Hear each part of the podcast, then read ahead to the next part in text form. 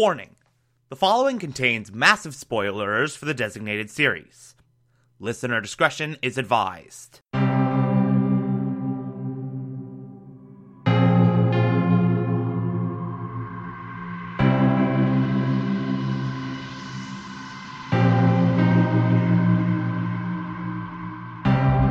You're listening to the Television Archive, the show where we, the television loving hordes of the internet, take a deep dive into what used to be in our beloved medium. My name is Thomas Michael Clark, and this is Mr. Robot.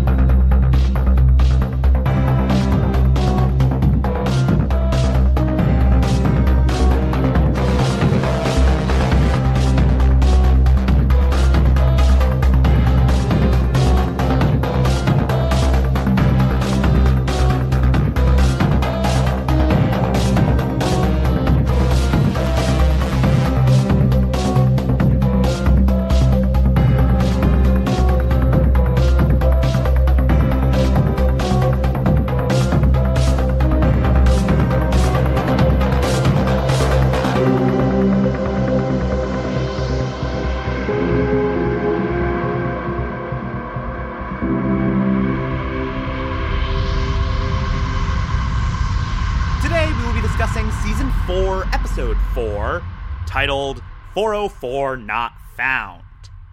Okay, so this is awkward. Usually when I do a season 4, episode 4, I make the joke of, this episode was a real error, and I get a good laugh at my stupid dad joke. But in this case, like, I can't really make that joke because it's actually factually correct. Like, all the episode titles for season four, or at least the first 10 rather, are error messages.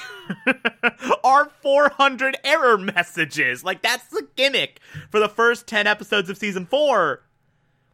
So, like, I, I can't make the 404 joke because it's just a fact. It's just literally a fact. This actually is an error. Anyway, whatever. So, gonna be honest, like, I have a weird relationship with this episode. Because when it first came out, when this episode first aired, I'm gonna be honest, I hated it. I, I thought it was awful. I thought it was the worst thing ever. I thought it was a blight on an otherwise perfect show. Like, I was annoyed with it. And I did a whole Clark Film post show on it uh, way back when it happened uh, talking about how this episode was nothing. It was just a bunch of nonsense. It was literally just an hour of Elliot and Tyrell walking through the woods, and then Tyrell died in the most pretentious way possible. Like, that was my take. I have since mellowed out a lot, uh, and I since have grown to really, really enjoy this episode. Mainly because I, I feel like this episode works best when you view it through the lens of a referendum on how unimportant Tyrell is, quite honestly. Like think about the the linear path of Tyrell in this episode. Tyrell fails to kill a Dark Army spy. Gets Elliot on this whole journey of disposing of the body, which he F's up by losing the van. Then he gets Elliot lost and in a position where he's almost certainly going to get killed by the Dark Army. All the while just complaining to Elliot and arguing with Elliot over how useless he is and how much Elliot doesn't care about him and all that. And then finally, Tyrell just dies kind of a meaningless death. And the meaninglessness is the meaning, if that makes sense. Like, Tyrell in this entire show, he is a pawn who thought himself a king. This entire show, throughout the entire thing, there's no stage in his life when he wasn't a pawn. He was a pawn for E Corp. He was a pawn for F Society. He was a pawn for the Dark Army. Uh, he was a pawn for the Deus group. Now he's a pawn for Elliot. Hell, an argument could be made that he was even a pawn for his own wife. Like a very convincing argument could be made about that. At no point has Ty- in this series has Tyrell been his own person. At no point in this series has Tyrell been anything other than somebody's puppet. This comes out when they're just walking through the woods and he just keeps effing up, effing up, effing up, effing up. And Elliot just gets super pissed at him and they get into huge arguments about how Elliot never cared about Tyrell. They even like vocalize this, and I was just too stupid to catch on. Like, Tyrell is a pawn, and he died a pawn's death. Random, meaningless, unremarkable, unimportant. He literally just walks into the woods. like, he literally just walked into the woods and died alone with no one giving a shit. That's literally how Tyrell dies. And it works so perfectly for the pawn's arc of that character. So, on second viewing, this episode just works better when you take that thematical context into it, and I'm just a freaking moron. I also really enjoy Darlene driving home drunk Santa because she needs his car and he caught her stealing it. Uh, she needs his car to go get Elliot, who is missing. And Darlene's like, hey, how about you don't report me to the cops? I drive you home and then I borrow your car. So she jo- goes on this whole side quest to bring drunk Santa back home, and it goes to a really dark place. Uh, Darlene thinks this dude's about to kill himself. This dude actually goes on some like really prophetic monologues.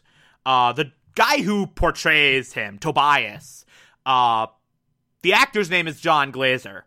He deserves an Emmy for this. He did an amazing job. And then he gets home. like they get to his house and turns out like Tobias didn't actually drive into the city. He just thought he did and he saw a car that looked like his that Darlene just happened to be stealing. So Darlene actually like just legitimately stole a car after all that.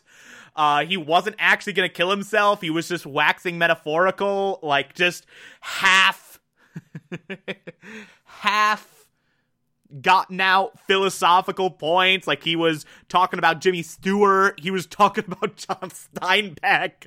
He was like, he had this this this bottle of drugs, and it's like, sometimes the pain is too much. My wife had an accident, and it was just like the drugs were for his wife, who threw her back out. She's in terrible pain. The drugs are for her. and then Darlene just like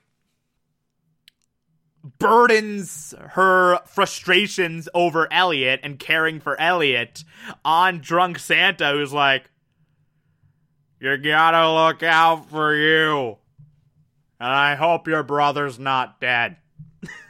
it, it's a really good subplot. I really really like it. Like Tobias is a national treasure and then there's like Dom's weird ass dream where she hooks up with someone from an IRC sex chat and then gets drowned in a bathtub. That's bizarre. That's the one element of this whole episode that I haven't really let up on. Like, eh. Do we really need that? But it was an interesting moment to see uh, Dom masturbating to Darlene's interrogation room footage. Um Okay, let's be honest with ourselves. Dom's effed up in like so many ways. she does not live the healthiest lifestyle. Mm, just, just saying. But anyway, uh, it's a good bottle episode. It's not even a bottle episode because Tyrell dies, but like, it's a good, uh, more thematically rich than plot rich.